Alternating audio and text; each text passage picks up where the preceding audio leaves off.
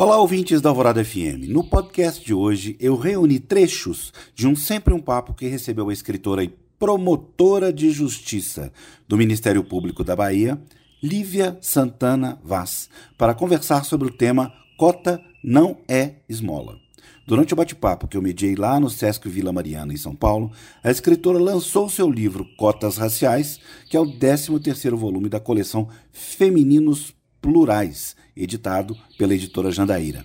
Na obra, ela apresenta um estudo das cotas raciais no Brasil e seu impacto no ensino superior e nos concursos públicos ao longo de 10 anos. Falando em Lívia, ela acaba de receber o prêmio Inovare pelo projeto Ministério Público e Terreiros em Diálogos Construtivos.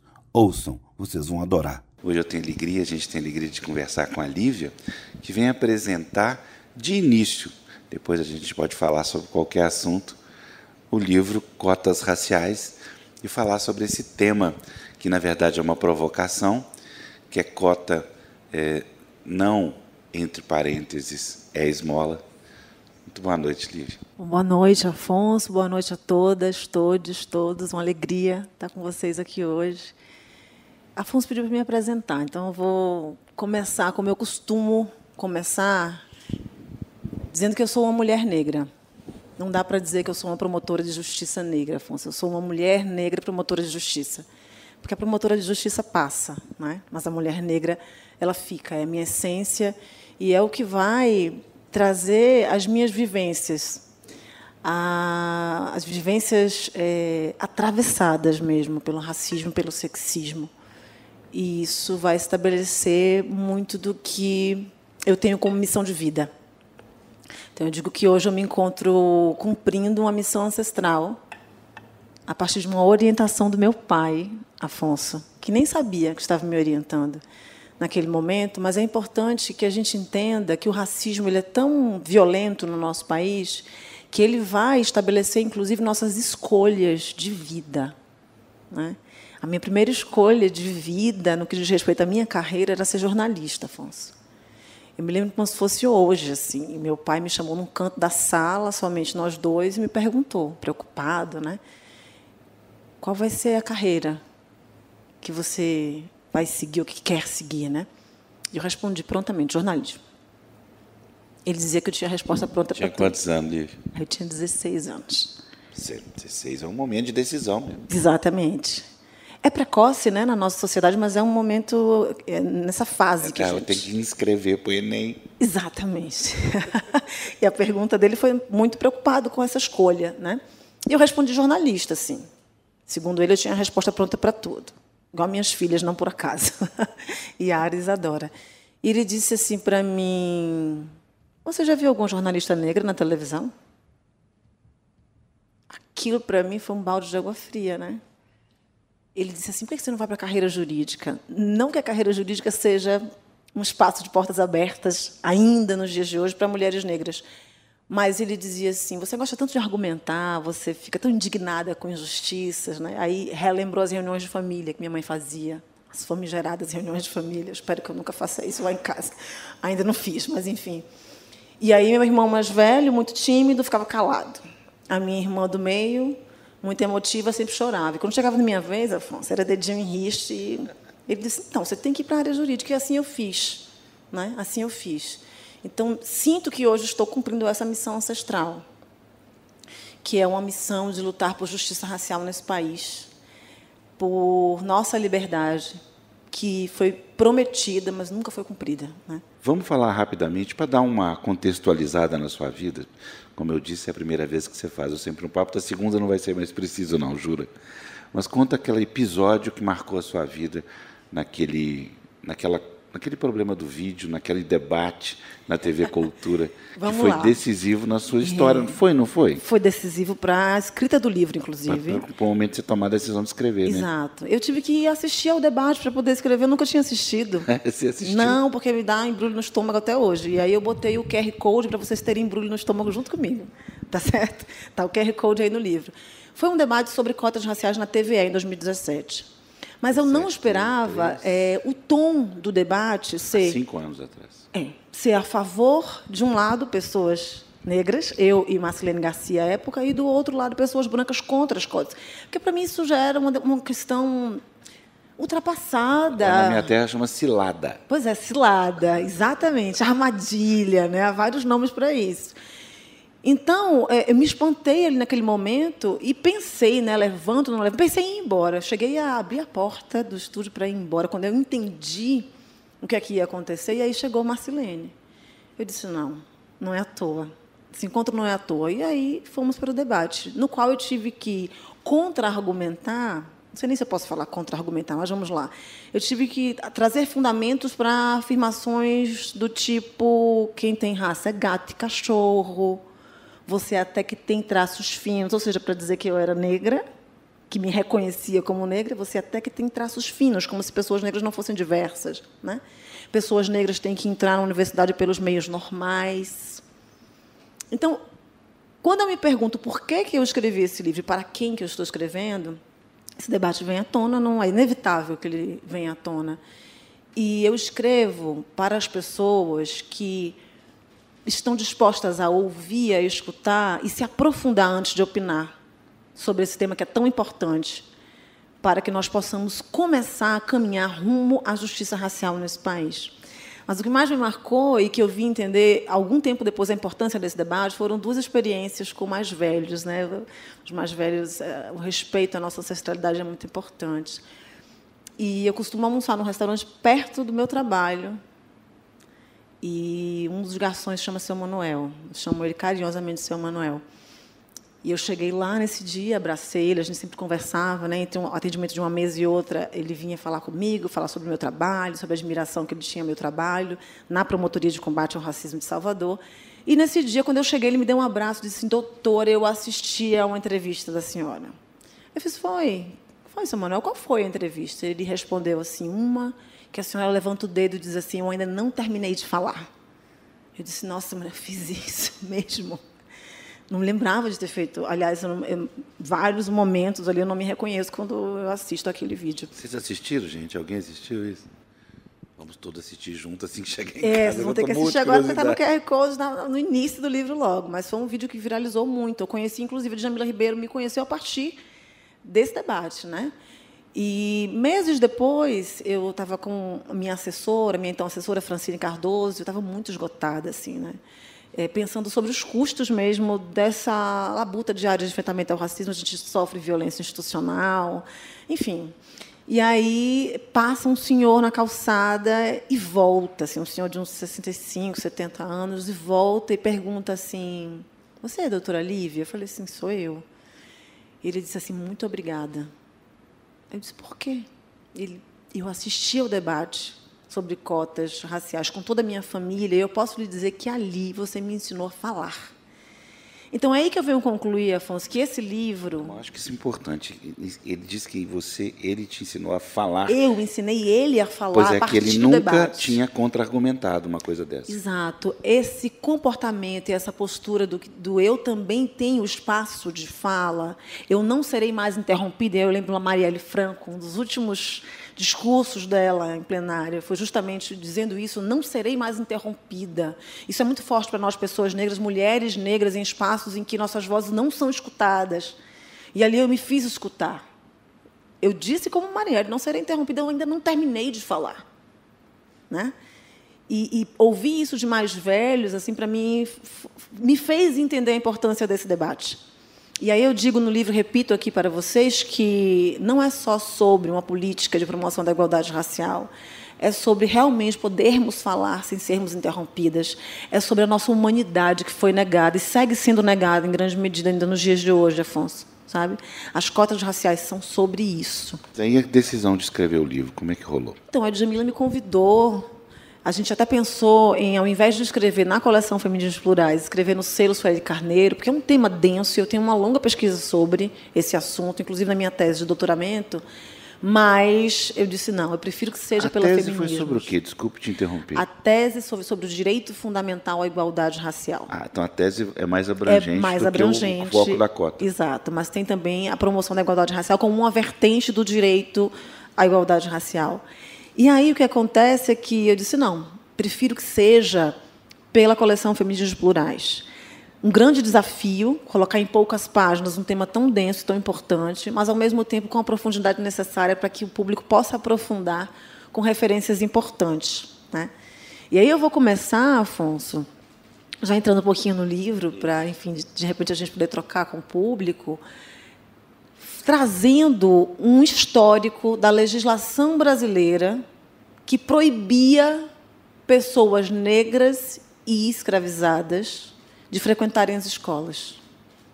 A nossa Constituição Imperial de 1824, que é a primeira Constituição brasileira, ela cria a instrução primária pública, né, gratuita para cidadãos. Já aí começa a restrição, porque pessoas negras escravizadas não eram cidadãs.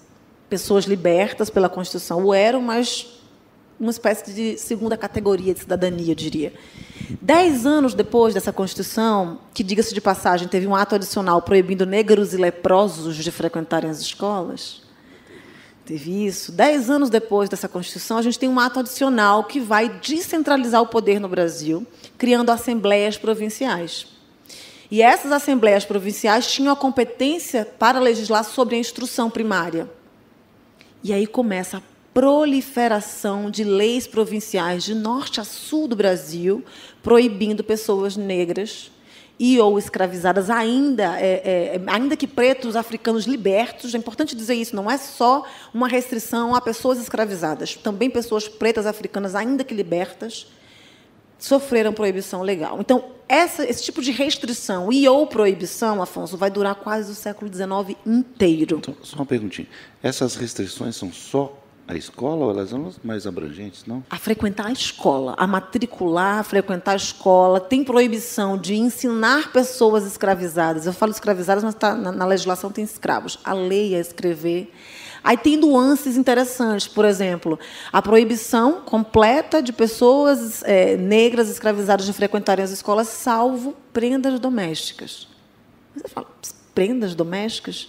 Quem, afinal, tinha necessidade de aprender prendas domésticas para os senhores e senhoras, as meninas escravizadas, para serem amas de leite, mucamas, cozinheiras. Essa exceção se abre.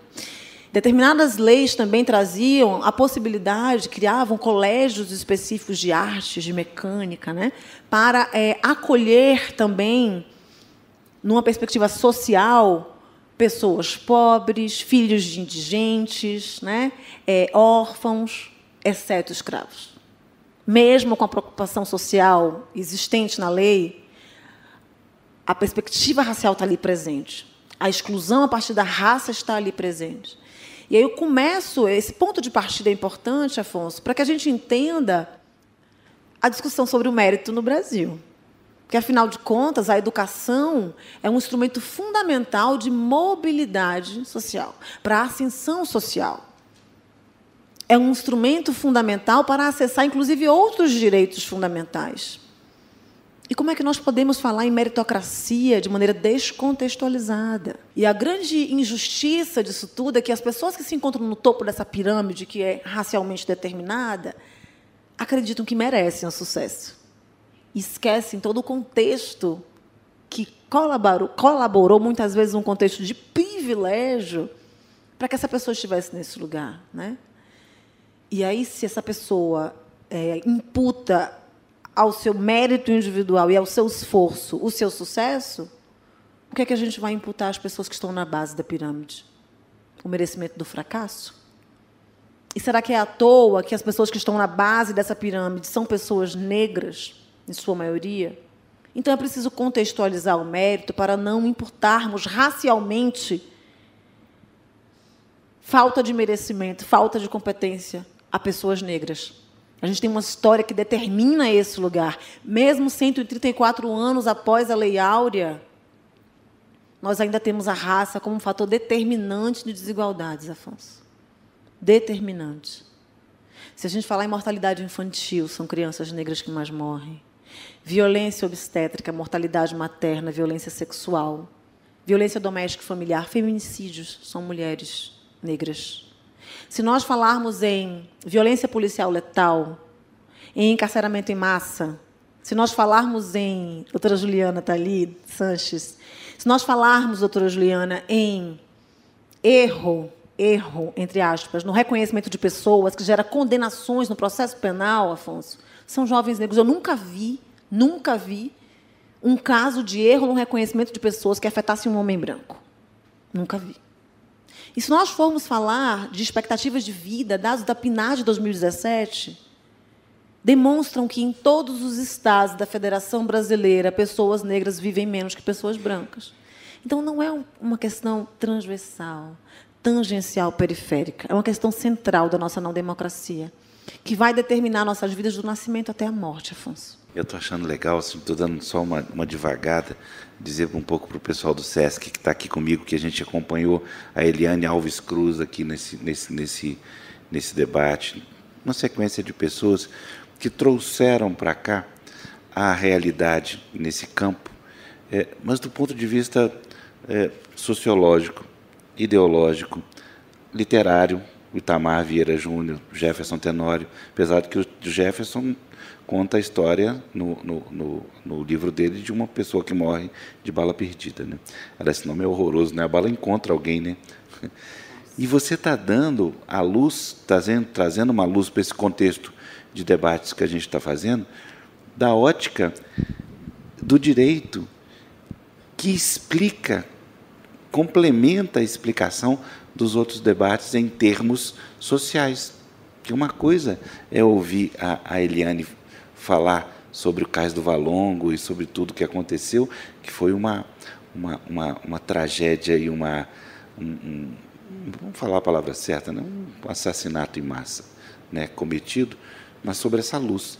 Então, assim, a, a pergunta que eu te faço é a seguinte: é, com relação ao seu livro, o, o, você mostra, através do direito, né, essas diferenças e essa progressão do apagamento no século passado até hoje? Sim, a gente traz uma linha do tempo, Afonso, com todas essas leis que eu identifiquei com restrições e proibições legais de pessoas negras frequentarem as escolas. Na Lei 2711, que é a lei de cotas, por isso que a gente não chama lei de cotas raciais, é lei de cotas. Essa lei vai estabelecer cotas sociais com prioridade. A gente tem 50% das vagas para instituições de ensino superior para pessoas que cursaram o ensino médio inteiramente em escolas públicas. Isso é um critério social, não é um critério racial. Dessas 50% das vagas, desses 50%, metade, né, ou seja, 25% do total, é para pessoas que têm a renda per capita da família até um salário mínimo e meio. Outro critério social.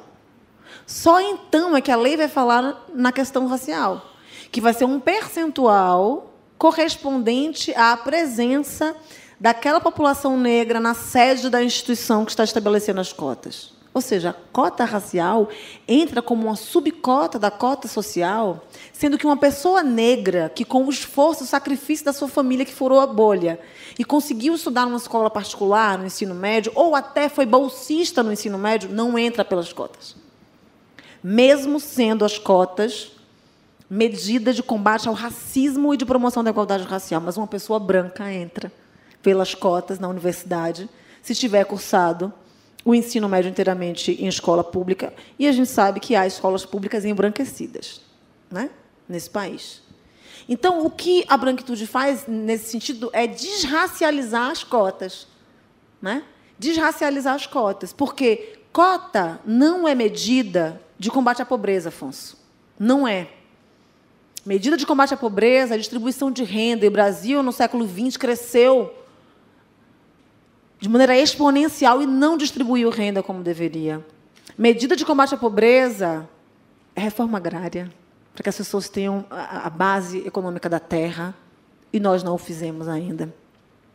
Medida de combate à pobreza é reforma tributária, é tributação de grandes fortunas. Então, as cotas são medidas de enfrentamento ao racismo. É preciso que a gente tenha isso muito evidente, né? muito nítido, para poder é, falar sobre as cotas raciais, para defender as cotas raciais. Mas, na Lei 2.990, que é a lei para acessar concursos públicos, aí sim a gente pode falar em cotas raciais, porque não há nenhuma condição ou requisito social para adentrar, é, para se autodeclarar e ser reconhecida como uma pessoa negra e, portanto, acessar a política pública. Mas só para a gente arrematar, Afonso, e aí a gente poder dialogar e trocar, eu finalizo o livro dizendo que cota é esmola, sim. Eu começo dizendo que não é esmola porque são medidas de reparação histórica e o Brasil tem uma dívida histórica imensa com o povo negro e precisa ser paga essa dívida. Mas ao final eu vou dizer que é esmola sim, porque 10 anos de lei de cotas não dá conta de quase quatro séculos de escravização de pessoas negras.